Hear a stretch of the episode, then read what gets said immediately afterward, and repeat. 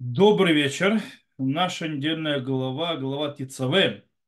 Дело в том, что очень многие, кстати, пытаются видеть, что Трума и Тецаве, они тут вместе, одна за другой. Но они две разные главы, хотя и пока разные вещи. Но мы как бы не об этом у нас речь сегодня будет. Обговорить я сегодня хочу о... То есть как бы у нас есть в Труме описание строительства Мишкана.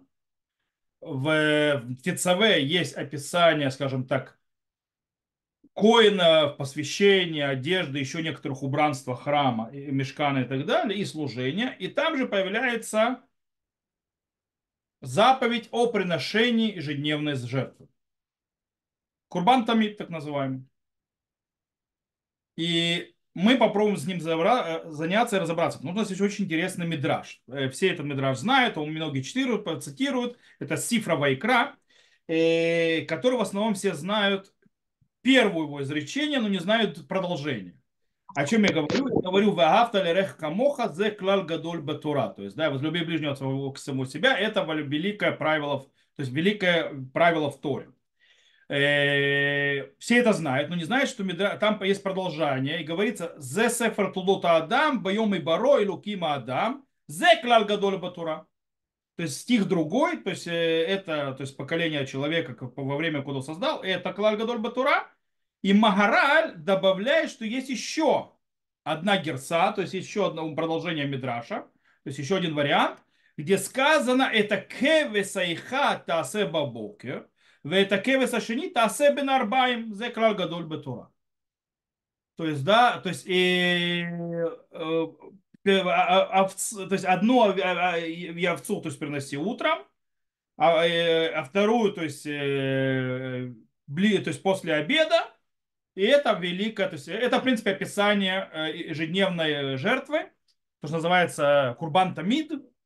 И это великое правило в Торе. Теперь такой вопрос: что превращает Курбан тамид настолько центральной вещью в Торе? То есть, да, что в нем такого сокрыто, какая идея, какой аспект, что делают это таким? И ответ, наверное, находится, знаете где? Он находится в том, что у самого жертвоприношения Курбан тамид есть определенная двоякость. Дело в том, что есть очень интересный момент. Тора, скажем так, говорит о законах ежедневного жертвоприношения, законах Курбан тамид два раза. Первый раз в нашей главе Тецаве, которая почему вписана как часть служения храма, точнее, приготовление храма и служение храма. То есть, да, когда описывается сам Мишкан, его предназначение, заповедь обновить Мишкан, когда он будет хануката Мишкан, и всякие заповеди, которые там постоянно в постоянной основе, и там же появляется Курбан тамид, единственный из всех жертвоприношений. А второй раз у нас это появляется в главе Пинхас. В главе Пинхас у нас известно, перечисляются все жертвоприношения, включая всяких праздников и всякие мусафы и так далее, и так далее. И открывает эту серию Курбан тамид, ежедневное жертвоприношение, которое описано по слово в слово, как у нас здесь в главе Тецаве. Окей? Теперь, то есть явно Тора хочет что-то сказать, не просто так два раза это приводит. Нам нужно понять, почему, о чем идет речь. И оттуда будет, скорее всего, ответ на наш вопрос, который мы задали, почему это такой основной центральный аспект Торы.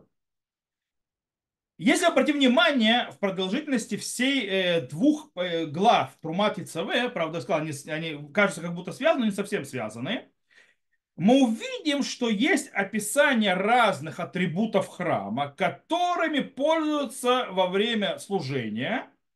Но у них есть важность не сама по себе, а как бы в том, что они находятся и существуют, есть важность для того, чтобы шхина, присутствие Всевышнего, находилась.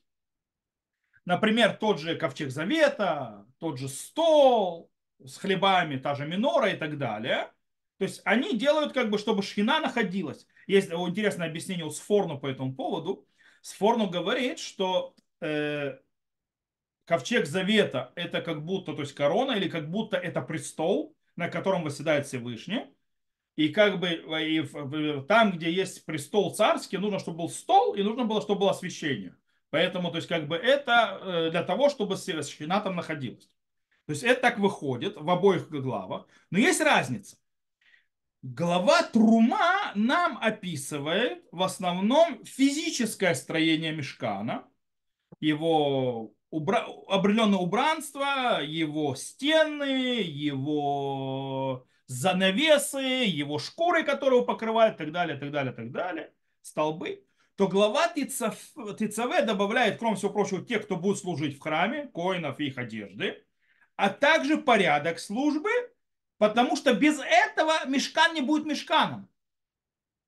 То есть без этой службы это будет не Мишкан. Или отсюда мы можем перевести на храм. То есть без этого это храмом тоже не будет. То есть есть как бы само физическое здание, или шатер в нашем случае Мишкана, его утварь и служение в нем. Это то, что делает Мишкан-Мишкан. То есть место, где Шхина будет обитать, и само служение, то, что делает Мишкан-Мишканом. Теперь, смотрите, то есть стихи, которые открывают нашу главу, говорят о чем? О нер тамид. Нер тамид – это постоянная свеча, которая постоянно горит. Гамара в трактате Минахот объясняет, она объясняет нам, рассказывает, как вот эта вот западная стена, которая была, западная свеча, которая постоянно в минуре догорела, без прекращения, в течение всех часов, то есть всех суток, в течение всех 24 часа, и Коэн зажигал от нее все остальные свечи каждый день. То есть, да, то есть как бы это имшихью, то есть продолжение чего-то, постоянно что-то продолжается. И интересно, что это, вот эта вот продолжительность, что это продолжается, что это бесконечное, безостановочное, появляется также в главе Трума в отношении стола с хлебами, где сказано «Вантата шурхан лехем паним лифанай тамид». То есть, да, и будет стоять стол с хлебами передо мной навсегда, то есть навечно. И Гмара в трактате Минахот тоже другому чуть дальше, точнее не дальше, чуть раньше. То есть та Гмара была в 98-й лист, а это 66-й. Нам рассказывает по всем частностям, как происходила замена хлебов, ведь каждую неделю хлеба меняли. То есть, да, клали новые, то есть, заходом новый мишмер, началом новой службы, то есть, нового, скажем так, службы коинов на недельной и выходом другой. Их меняли как... Но как нужно сделать так, чтобы ни на секунду не оставался стол пустой от хлебов? Чтобы это было постоянно. Окей? И то же самое и свеча в миноре, которая постоянно горит, показывает, что это постоянное продолжение, то есть, бесконечное. То же самое с хлебами.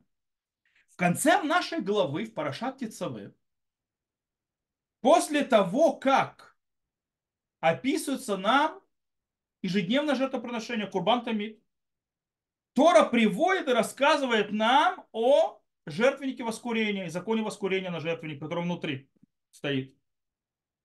И там тоже та же самая функция, чтобы это было бесконечно, постоянно продолжалось. Киторы тамид лифней Хашем. Воскурение всегда перед Всевышним. Это, кстати, объясняет, потому что это есть, знаете, есть вопрос. А что это все атрибуты храма, жертвенник и так далее, были в главе Трума, потом вот такой вот кусок, и только потом описывается жертвенник, вот этот, который стоит золотой, и на котором делают воскурение. Если мы говорим, что он завязан на вопросе тамид, то есть в вопросе, то есть продолжительность и так далее, у него основной факт, то есть, да, то тогда, то есть, и это часть от служения храма, а не от строения храма, то тогда понятно, где он находится. Он находится не в строении, это часть служения. Служение должно быть непрекращающимся. Так, когда все остальные атрибуты, все остальные утвари и так далее, они описывают, в принципе, физическое, то есть, да, приборы, которым нужно пользоваться, которые делают храм. Описание жертвенника золотого для воскурений, и он рядом с нер тамид, с постоянным свечой, которая горит, с курбан тамид, с постоянным жертвоприношением, естественно, вместе они как бы делают, то есть, да, вот это вот строение, скажем так, скелет служения в храме. Свеча, каждый день минора загорается, постоянно горящая, хлеба стоят, ежедневно приносится жертвоприношение, курбан тамид и воскурение. Все это делает службу в храме. Ежедневно. Это делает, то есть, да, как бы балласт, то, что превращает храм в храм. То бишь, выходит, что курбан тамид, то есть постоянно жертвоприношение привносит не просто так. Она является, скажем так, основным фактором, постоянным фактором для понятия служения храма, служения мишкана. И сейчас это раскрывается. То бишь, без ежедневного жертвоприношения, которое описывается, то же самое это и относится и к другим постоянным работам в храме, мишкан или храм перестанут быть местом, где обитает шхина. Есть постоянные работы, которые делают мишкан мишканом, храм храмом. Нер тамид, торет, курбан тамид. Они делают то, что называется мишканом. Они делают это место пригодным для существования шхины. Иначе это уже не мишкан. То есть точно так же, как мишкан без стенок, это уже не мишкан.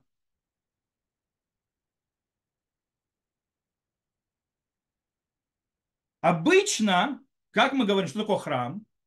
Место, где приносят жертвоприношение. Правильно? То есть так обычно, то есть, как понимать. Что такое храм? Место приношения жертвоприношения. Но это не имеется в виду по отношению к курбан тамид, ежедневное жертвоприношение. Потому что сам курбан тамид, сам ежедневное жертвоприношение, он приносится для нужд храма. И более того, он делает храм тем, что он является. Это один аспект работы курбан тамид. То есть курбан тамид, один из его аспектов, это храм делать храмом. Чтобы он храмом назывался. Второй аспект, это глава Тецаве. Это храм, который делает повседневную работу, что превращает храм в храм, место, где находится шхина. Второй аспект – это жертвоприношение, как все жертвоприношения. Поэтому это глава Пинхас. Потому что с помощью этих жертвоприношений мы приближаемся к Всевышнему, мы служим Всевышнему и так далее. Кстати, как объясняется, курбан тамид, как пишет Раши и так далее, он делает искупление тех же грехов и тех проблем, которые искупает и делает искупление курбан ула, огнепалимая жертва. Те же самые законы, которые связаны с другими жертвоприношениями, относятся к курбан тамид. То есть он один из жертвоприношений. То есть у него один аспект. Это он делает храм храмом. А другой аспект, он такой же жертвоприношение, как все остальное. Теперь мы можем понять повторение этого жертвоприношения сначала, то есть у нас в главе Тецаве, а потом в главе Трума. Итак, Тецаве. Курбан тамид приведен как позволяет, то есть, скажем так, который позволяет существовать храму. А в главе Пинхас он приведен как тот, который может быть из-за того, что существует храм. Повторю, объясню. В главе Тецаве курбан тамид делает храм. Позволяет возможность существования храма. А в главе Пинхас он сам существует только благодаря тому, что есть храм. Как все жертвоприношения. То есть нету храма, нет жертвоприношений. Но курбан тамид также делает, что потому что если нет курбан тамид, это не храм. То есть вот это двойная роль. С одной стороны делает храм, с другой стороны ему храм позволяет ему самому существовать.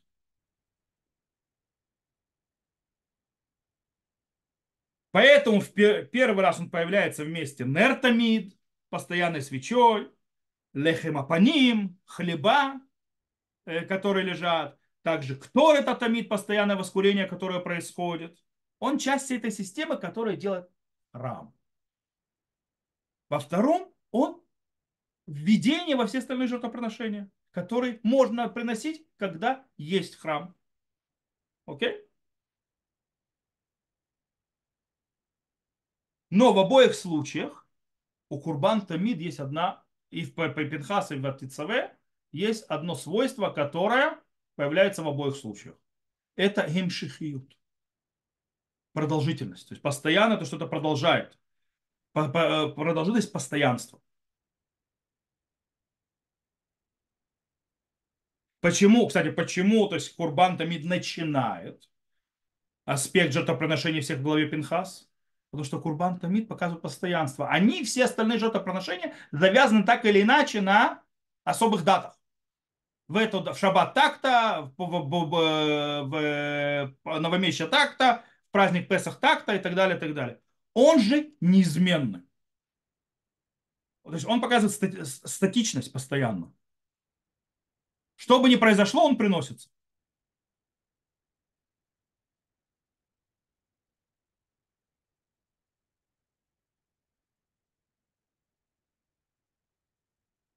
Мальбим, если кто-то откроет Мальбим, появляется еще очень интересная вещь. Есть еще одно объяснение, почему Курбан тамид находится в главе Тецаве.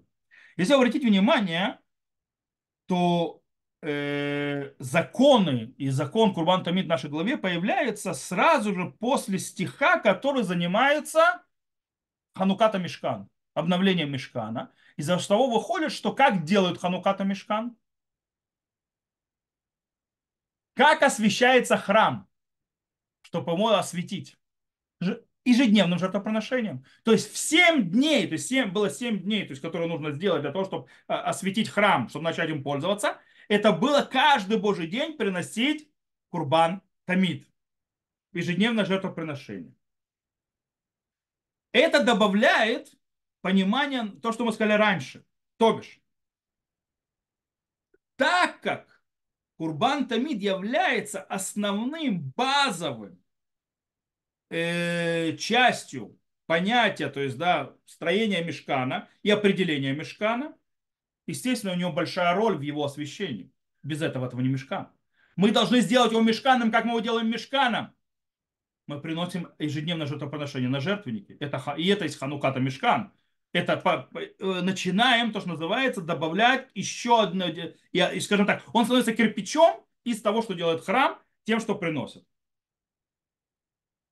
Потому что продолжение служения в храме именно из-за него появляется. И обратите внимание, не зря Гмара в трактате Миноход приводит 4 предмета храма, которым нужно делать особенное хануку, то есть особенное освящение. Это мизбеах ула, то есть это жертвенник, который наружный, на котором все жертвоприношения приносят. И на нем приносят Курбан тамид. Это золотой жертвенник, на котором приносят воскурение, который тоже тамид. Это минура, которую тоже нужно осветить отдельно, на которой тоже тамид. И это шульхан по ним, то есть это стол с хлебами, на котором тоже тамид. То есть те 4 вещи, на которые красят постоянно, это те 4 вещи, которые нужно сделать абсолютно ханука, чтобы позволить продолжение. И они все постоянны, бесконечны.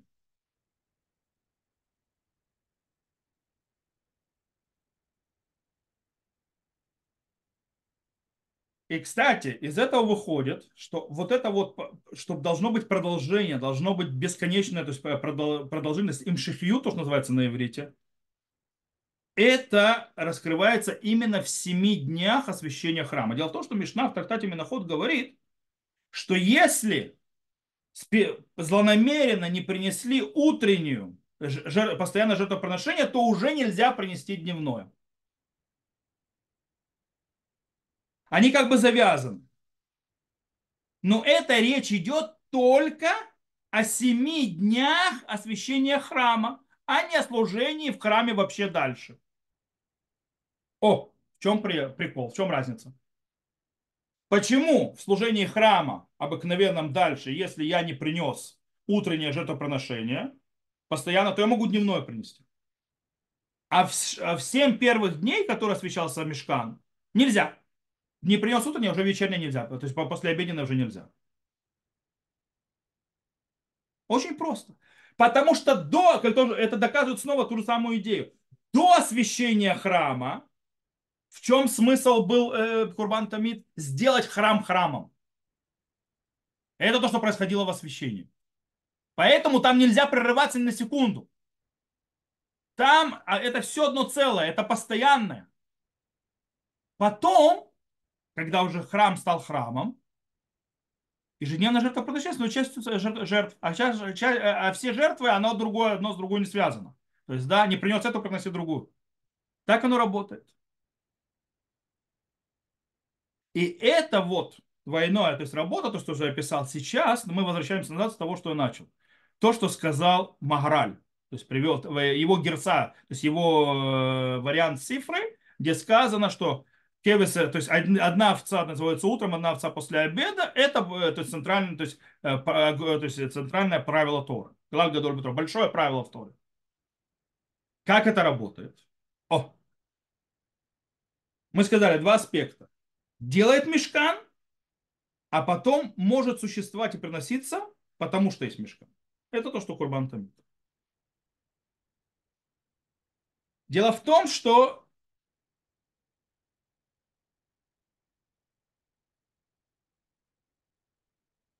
есть такое понятие, мы сказали, то есть Всевышний говорит, то есть, что я построю мишкан для чего? Обитать среди них. Или сказано, есть такое понятие, бельвави мишкан ивне. В сердце мое построю мишкан. Окей. Как мы в сердце своем строим мишкан? Для этого нужно быть там что? Нужно что-то, что сделает мишкан, а потом может работать, чтобы мишкан существовал. То есть двойная цель. То есть, да? И это то, что работает с Торой заповедями, которые тоже есть постоянство. С одной стороны, они строят человека, Торой заповедь. Они делают его личность. Они вкладывают и развивают его ценности.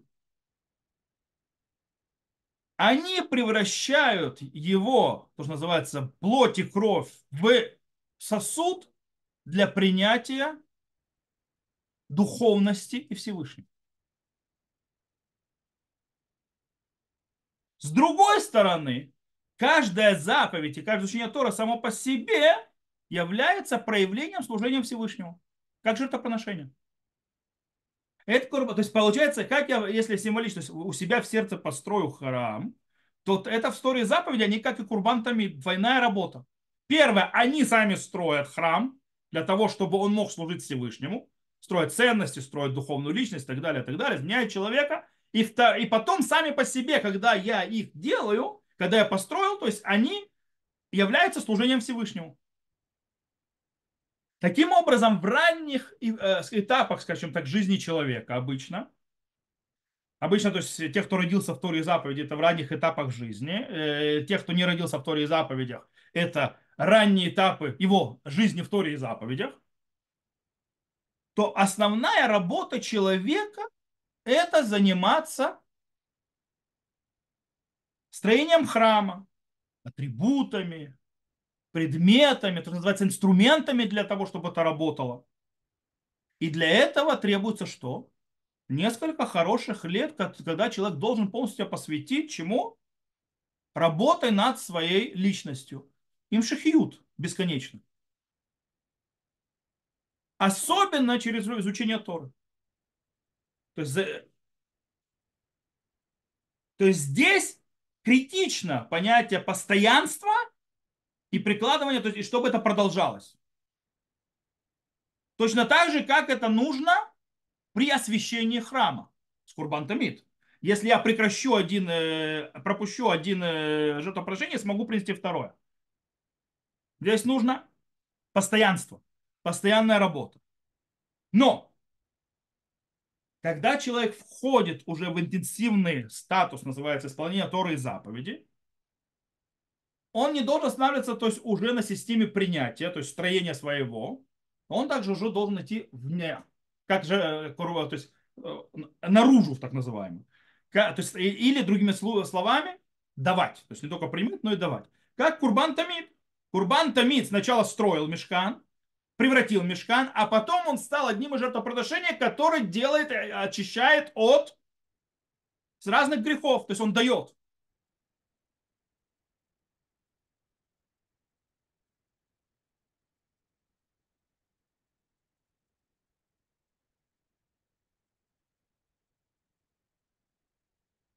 Таким образом, человек, кстати, тут человек пацан должен понимать, что когда он строит внутри себя мишкан, он также должен как бы и строить систему отдачи от себя, то есть на общее благо. Более того, вся идея жизни человека – это служить Всевышнему, лучше, как можно более лучше, естественно, строить вокруг себя как можно более лучший мир. Для этого нужно снова строить намного больше инструменты, и нам улучшенные, более, скажем, продвинутые, чем те, которые у него уже есть. Таким образом, это бесконечная работа.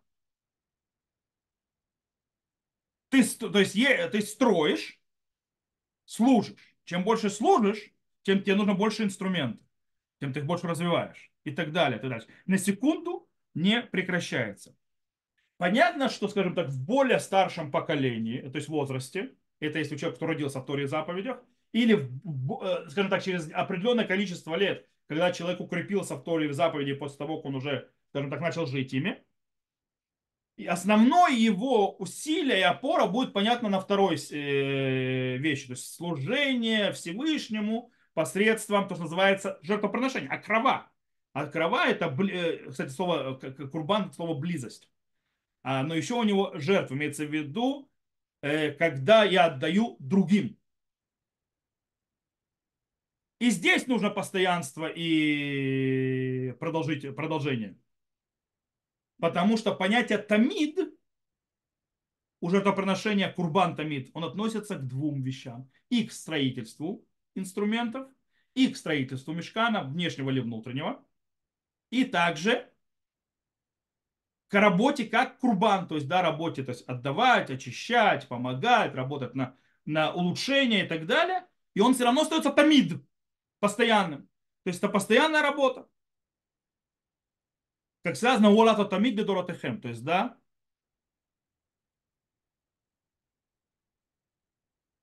Таким образом, мы учим очень важную вещь из главы Тецаве. То есть у нас храма сегодня нет. И как бы вроде Тора приводит описание мишкана и так далее. Казалось бы, вообще, то есть она вечная Тора. Зачем он нам пишет то, что было на 40 лет, а потом закончилось? Ну ладно, еще храм был. Тора нам показывает очень важную вещь. Всегда есть место мишкану, и всегда есть место служению Всевышнему. Будь то созданием существующим, или будь то я, как тот мишкан, то есть тот, который держит Всевышнего внутри себя. Для этого я должен выучить принципы. Принципы чего? Два принципа, две аспекта служи, как это работает. Из откуда? Из жертвоприношения каждодневного. Поэтому это клаль гадоль бетура. Это то, что имеет в виду. Это учит на все жизни, во всех аспектах и так далее.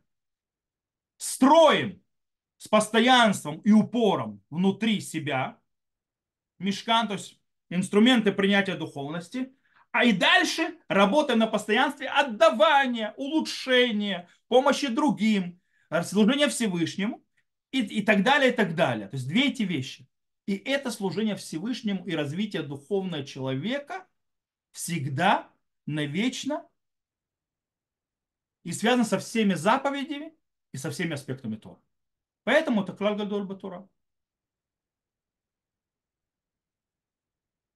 Вот такая вещь. Есть еще объяснение, то есть клаль гадоль бетура, что потому что настоящее служение Богу, это Рав Металь говорил, зехер цадик либраха, Мури Вараби, он говорил, что это и есть настоящее служение.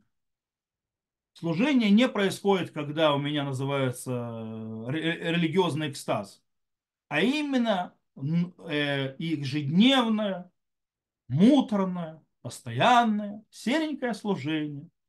Одна овца утром, одна овца после обеда. Одна овца утром, одна овца. И так каждый день. Там проявляется настоящее служение. А когда мы понимаем эту глубину, как мы раскрыли на этом уроке, то это строит тебя как личность и строит тебя вокруг все и дает большее понимание, как нужно, скажем так, духовно развиваться. Вот, на этом мы сегодня закончим Бейзрат Ашем. Надеюсь, что было понятно. Я не сильно вас загрузил. Я немножко пошел такие в грузы, но, надеюсь, думаю, было полезно и дошло идею, которую донес. То, на этом я выключаю запись. Кто слушал запись, всего хорошего. До новых встреч. Увидимся.